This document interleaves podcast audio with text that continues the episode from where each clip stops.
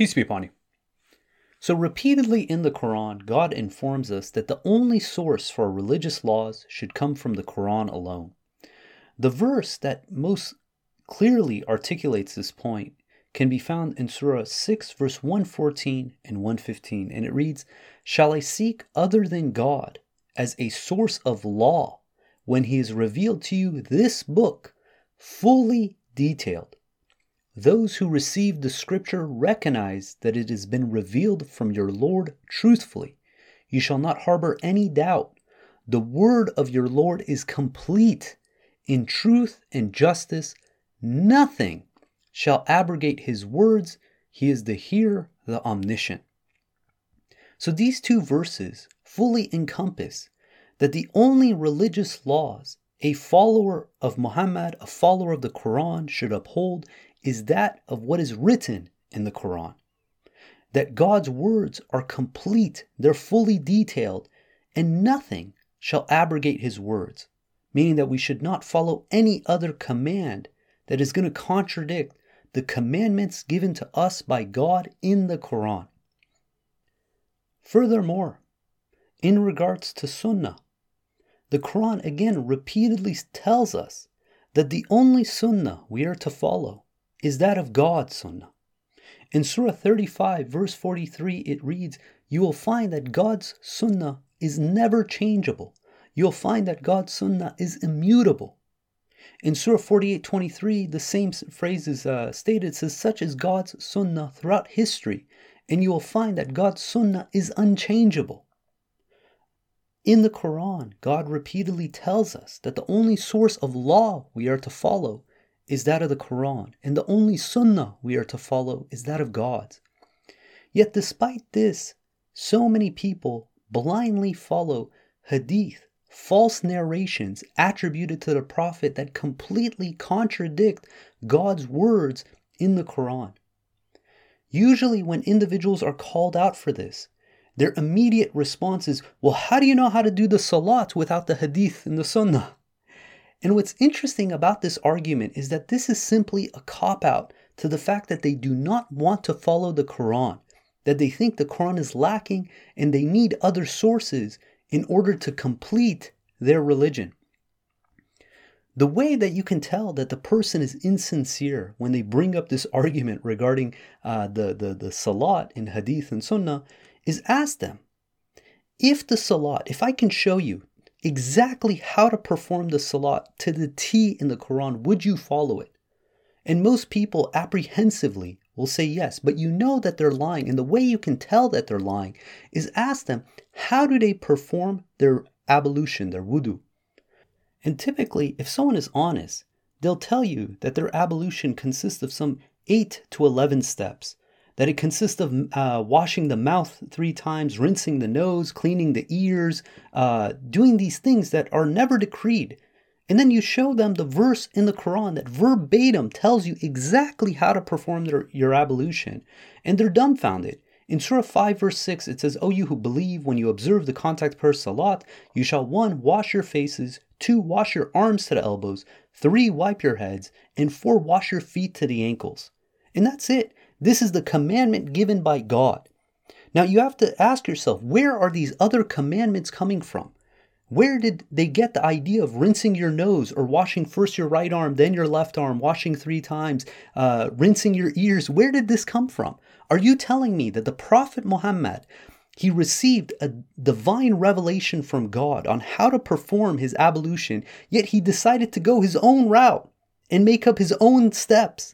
This is absurd to think that he would have followed any other commandment other than the command directly given to him by God. In Surah 69, verse 4, uh, 40, it tells us what would have happened if Muhammad gave any other instructions other than what was decreed to him in the Quran. It says, This is the utterance of an honorable messenger, not the utterance of a poet. Rarely do you believe, nor the utterance of a soothsayer. Rarely do you take heed. A revelation from the Lord of the universe. Had he uttered any other teachings, we would have punished him. And the Arabic, the, the literal Arabic, is seized him by the right hand. It says we would have stopped the revelations uh, to him. And again, the Arabic, the literal Arabic, is cut him off by the uh, aorta. None of you could have helped him. This is a reminder for the righteous. Muhammad was incapable of carrying out any other command that was given to him by God. Surah 33, verse 36 tells us No believing man or believing woman, if God and his messenger issue any command, has any choice regarding that command. Anyone who disobeys God and his messenger has gone far astray. What's fascinating is this verse comes immediately after how Muhammad was too intimidated to uh, marry the divorced wife of his adopted son, meaning that Muhammad had to follow this command just like every other believer. Meaning, when God issues a commandment in the Quran, Muhammad would have been the first to follow it. To think that Muhammad heard what the, the ablution was, the wudu was, per the verse of the Quran, but went on a different path and came up with additional steps portrays Muhammad as someone who did not follow the command of God, and what a blasphemy that is. But really, what are the followers of Hadith really wanting to uphold when they claim that the Quran is lacking information and they need these additional sources? Because the irony is, this argument towards, oh, you need the Hadith and Sunnah in order to be able to do your Salat is fundamentally flawed because you will not find a single Hadith that details exactly how to perform the salat, and even the ones that have fragments contradict one another.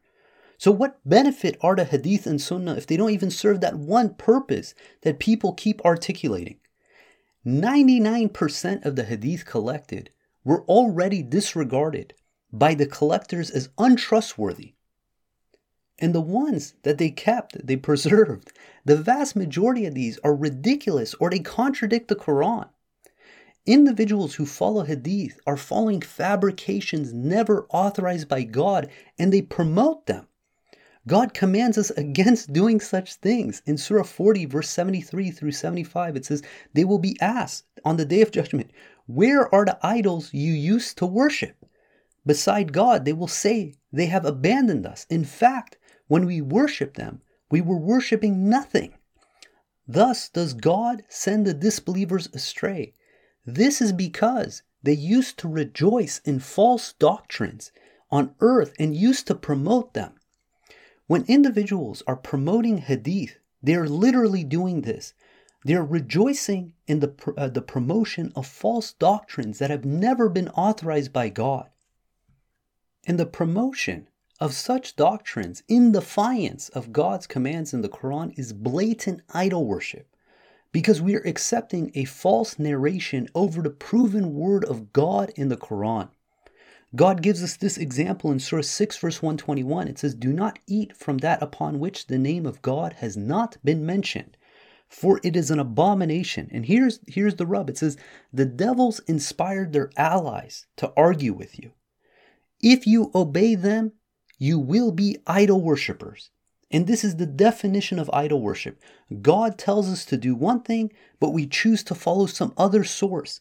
Therefore, that other source becomes our idol. These individuals who are promoting and following hadith that contradict the Quran, that have never been authorized by God, that are falsely attributed to the Prophet, they are committing the most egregious act of idol worship specified in the Quran. Now, you can spend days, weeks, a lifetime going over the nonsense that exists in the Hadith. And I'm not going to bore you with the endless amounts of just gibberish that's in there that contradicts the Quran. But this one recently, it came on my radar, and it's just like, it, you know, my jaw drops open. So this is a, a narration by Aisha. I can tell you for sure she did not say this. This is a fabrication, but this is what the Hadith claims. It says, Fatima came to the Prophet and said, O Messenger of Allah, I am a woman whose blood keeps flowing, even after the menstruation. I am never purified. Should I therefore stop praying? He, the Prophet, said, No, for that is only a vein, and is not menstruation. So when the menstruation comes, abstain from prayers, and when it ends, wash the blood from yourself, and then pray. We have a hadith here that apparently the Prophet Muhammad is commanding women not to do their salat when they're menstruating. This has no foundation in the Quran. This is a complete blasphemy, and God calls this out in Surah 96, verse 9 through 11. It says, Have you seen the one who enjoins others from praying? Is it not better for him to follow the guidance? These individuals who collected this hadith, who spread it, and the millions of people follow it, they are promoting baseless, false commandments that are never authorized by God and advocating for women not to pray while they're menstruating, which is a big portion of their life. What a blasphemy. But why is it that people feel so compelled to uphold these false narrations? I mean, what is there of value that they see in this? Here's another hadith from Abu Huraira. It reads Allah's Messenger said, If one of you feels disturbance in his stomach and doubts whether he has released some wind or not, then he should not leave the mosque unless he hears its sound or smells its odor. This is what people want to uphold. This is what people want to take over the Quran, the words of God from the Quran. They prefer to talk about someone passing gas, and if they hear it or smell its odor, then they're allowed to leave the, uh, the mosque. This nonsense. It's interesting. I mean, it's easy to make the claim of oh yeah we have to follow the the hadith. How else are we going to know salat? Because that sounds defensible. When you actually read what it is that they're defending this is not defensible. These not only contradict the verses of god in the quran they make the, the god's religion into a mockery into a ridicule. And this is what again people are fighting tooth and nail to uphold to enforce. In debate this tactic of bringing up Salat, when realistically what you're defending is less defensible, is called the Moat and Bailey fallacy. What this fallacy does is that in a debate, the arguer will conflate two positions that share similarities one modest and easy to defend, that's the moat, and one much more controversial, the Bailey. What happens is that when you discuss should we uphold hadith, the arguments people typically give is the ones that are more defendable. They say, oh, we need this in order to do uh, how to do our salat. Uh, we need this in order to better understand the historical aspects of what was happening at the time of the revelation. But when you actually read the hadith and how it portrays the believers at that time as bloodthirsty, stoning, uh, barbaric individuals who don't understand science, don't understand morality, Uh, that becomes a much more harder position to defend. And what happens is they ignore that argument in order to create this false narrative that it's like, oh no, what we want to preserve is the salat. And again, the, the funny thing about that is that there is no hadith, there is no sunnah that tells detailed how to perform these. And the ones that do exist, they contradict one another left and right. And if you care for another example of just how ridiculous these hadith are, that again, people are fighting in order to preserve, trying to establish their quote unquote Sharia law to uphold these precedents. Here's another one, narrated by Talik bin Ali. I don't even want to read this, but I mean, this is what it says. It says a man said, I touched my penis. Or he said, Does a man who touch his penis during the prayer should perform wudu ablution? The Prophet replied, No, it is only a part of your body. I mean, this is the kind of stuff that people don't want to admit that are in the hadith. And these are funny. I mean, at least this isn't talking about stoning of women and doing all these heinous acts and justifying, you know, uh, um, child marriage and all kinds of just disgusting behavior. This one at least is funny. But as if this hadith itself is not comical enough, you go to the immediate next hadith same narrator. It says Allah's messenger said, He who touches his penis should perform ablution. so which one is it? Do you perform ablution when you touch your penis or do you not? I mean, not only are these a joke, not only are these a mockery of God's religion, they contradict one another. For something as simple as this, the same narrator said the contradictory information. One of them is if you touch your privates, you have to perform ablution. The other one is like, no, it's part of your body. And again, why are people so adamant to uphold this?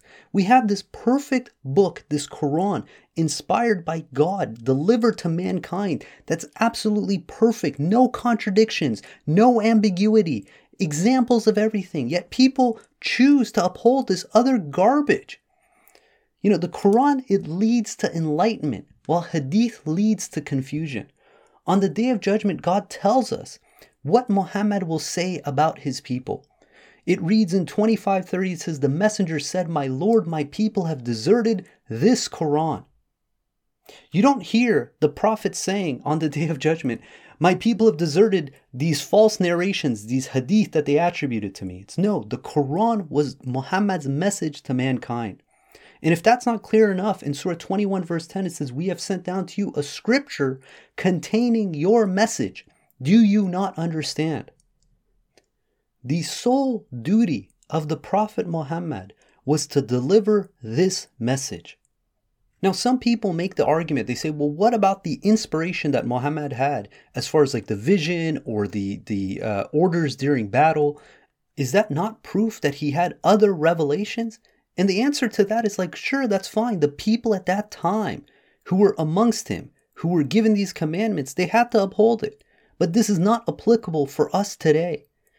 Because if it was, God would have included it in the Quran, because the Quran is what God guarded and preserved for future generations. In Surah 5, verse 50, it reads, Is it the laws of days of ignorance they seek to uphold? Whose law is better than God's? for those who have attained certainty. These are the laws that God wants us to uphold. It's in the Quran, not these false narrations attributed, again, erroneously to the Prophet against his will. In Surah 4, verse 60, it says, Have you noted those who claim they believe in what was revealed to you and what was revealed before you, then uphold the unjust laws of their idols? They were commanded to reject such laws. Indeed, it is the devil's wish to lead them far astray. God is repeatedly telling us that the only source of religious law we are to uphold is that of the Quran. Yet these individuals are aching at the bit of um, upholding unjust laws of their idols. And the reason, again, that they are their idols is because they are setting that up as another source beside God. And God told us in Surah 6, verse 121, that if you accept other information aside from what God commanded you and you uphold that other information, then that source, the, the provider of that source, becomes their idol. So these people, without their knowledge, are blindly worshiping individuals like Bukhari, who disseminated information that contradicted the Quran the second they choose to uphold that over following the Quran alone. In Surah 39, verse 23, it reads God has revealed herein the best hadith, a book that is consistent and points out both ways to heaven and hell. The skins of those who reverence their Lord cringe therefrom.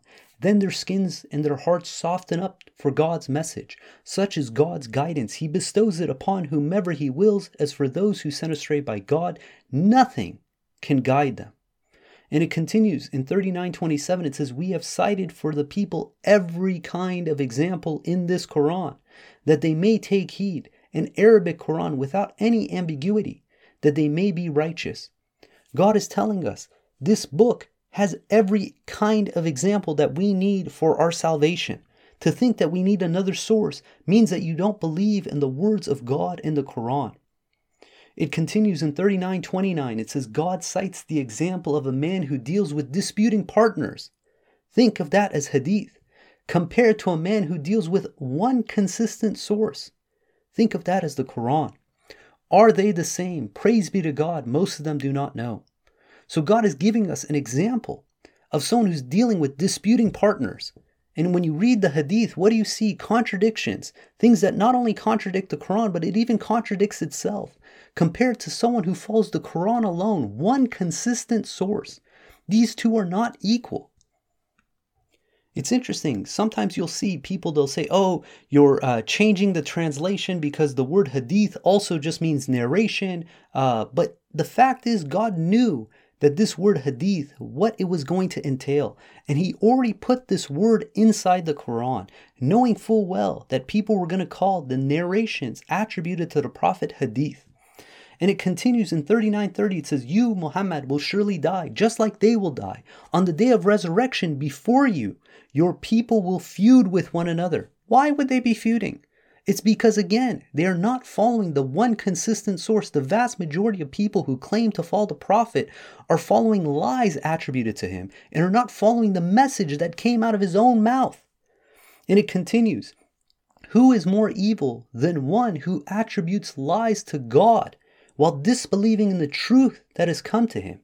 Is hell not a just requital for the disbelievers? God is telling us the worst act someone can do is commit vice and sin and immorality and attribute that to God. And that's what these hadith do. And God is telling us that those who do this, that there's none more evil than one who attributes lies to God while disbelieving in the truth that has come to him in the Quran. And it continues in 3933 it says, As for those who promote the truth herein and believe therein, they are the righteous. They will get everything they wish at their Lord, such is the reward for the righteous.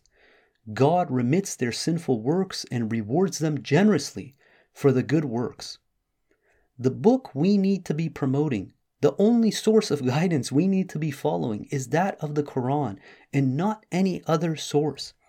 And it continues in 3936 with the most profound question. It says, Is God not sufficient for his servant? They frighten you with the idols they set up beside him. Whomever God sends astray, nothing can guide him. God is informing us that a sign of a true believer, someone who believes in the hereafter, is an individual who believes that God is sufficient for them, that the words of God inspired to the prophet, written in the Quran, is all we are going to follow and all we need in order to be guided. The creation of Hadith was a test for mankind to see those who follow God and His word in the Quran or those who are deceived by the devil. In Surah 6, verse 109, it says, They swear by God solemnly that if an ayat came to them, an ayat means a miracle or even could be a single verse, they would surely believe. Say, ayat come only from God. For all you know, if it did come to them, they would continue to disbelieve. These people are asking for an ayat. They're asking for a miracle, a sign, a verse. And God is telling them that even if He gives it to them, they're going to continue to disbelieve. And it continues in 6110 it says, We control the minds and their hearts. Thus, since their decision is to disbelieve, we leave them in their transgressions blundering. Even if we sent down the angels to them, even if the dead spoke to them, even if we summoned every miracle before them, they cannot believe unless God wills it. Indeed, most of them are ignorant. And now the following verse informs us why God allowed these hadith to not only be created but to be proliferated among the Muslim ummah. It reads, We have permitted the enemies of every prophet, human and jinn devils, to inspire in each other fancy words in order to deceive. Had your Lord willed, they would not have done it. You shall disregard them and their fabrications. This is to let the minds of those who do not believe in the hereafter listen to such fabrications and accept them and thus expose their real convictions. God is informing us that this is the test that the human being had to go through those people who claim to follow the Prophet, all they've done is they've turned these hadith into their idols, that they're following fabrications attributed to the Prophet that contradict the direct word of God in the Quran. And this continues to 6114, where it says, Shall I seek other than God as a source of law when He has revealed to you this book fully detailed? Those who receive the scripture Recognize that it has been revealed from your Lord truthfully. You shall not harbor any doubt. The word of your Lord is complete in truth and justice. Nothing shall abrogate his words. He is the hear, the omniscient. God is telling us that His word is complete, it's fully detailed, that nothing should change His word, nothing shall abrogate His words in the Quran. The second people start upholding these hadith, they're upholding sources that contradict the Quran, that defy the words of God in the Quran, that it's complete, it's fully detailed, it has all the answers to any of our problems. It's showing disbelief in God and in the hereafter, one of the minimum requirements to make it in the hereafter. And it continues in 6116 it says if you obey the majority of people on earth they will divert you from the path of God. They follow only conjecture, they only guess. How often is it that when you talk to someone who's upholding the hadith and the sunnah, their primary argument is look who's in the majority. Do you think these billions of people are wrong? And they think that this is securing them because they have the majority on their side. Well, the reality is, one with God is always the majority. And if you're following the truth herein, we don't care about these scare tactics that they use by employing their idols to instill fear into us because we stand with God alone and follow the Quran alone. God willing, we're going to end there. If you guys got comments or questions, please hit us up at QuranTalk at gmail.com. If you want to follow along the verses of the Quran, please download the Quran Study app on the iOS App Store or go to QuranStudyApp.com. And if you like the podcast, please share it with other people. I've been more active recently on Twitter under the handle Talk Quran. Would love to build a community to let this message get out, to let more people know that they should not be following such false fabrications. And until next time, peace and God bless.